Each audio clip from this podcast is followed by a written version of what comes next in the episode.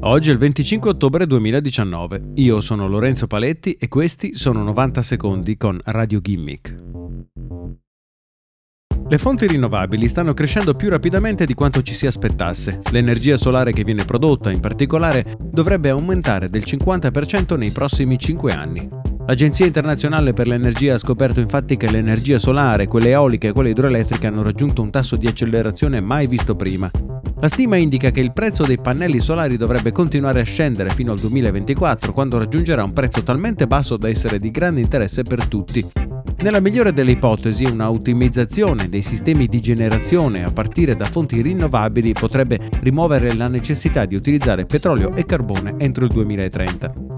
Le energie rinnovabili rappresentano oggi circa il 26% di tutta l'energia prodotta nel mondo, ma secondo l'agenzia sarà possibile raggiungere il 30% entro la fine del 2024. Se il pianeta vuole però sopravvivere al riscaldamento globale e rispettare gli standard che i vari stati in giro per il mondo hanno concordato di traguardare, sarà necessario velocizzare ulteriormente l'adozione di energie rinnovabili.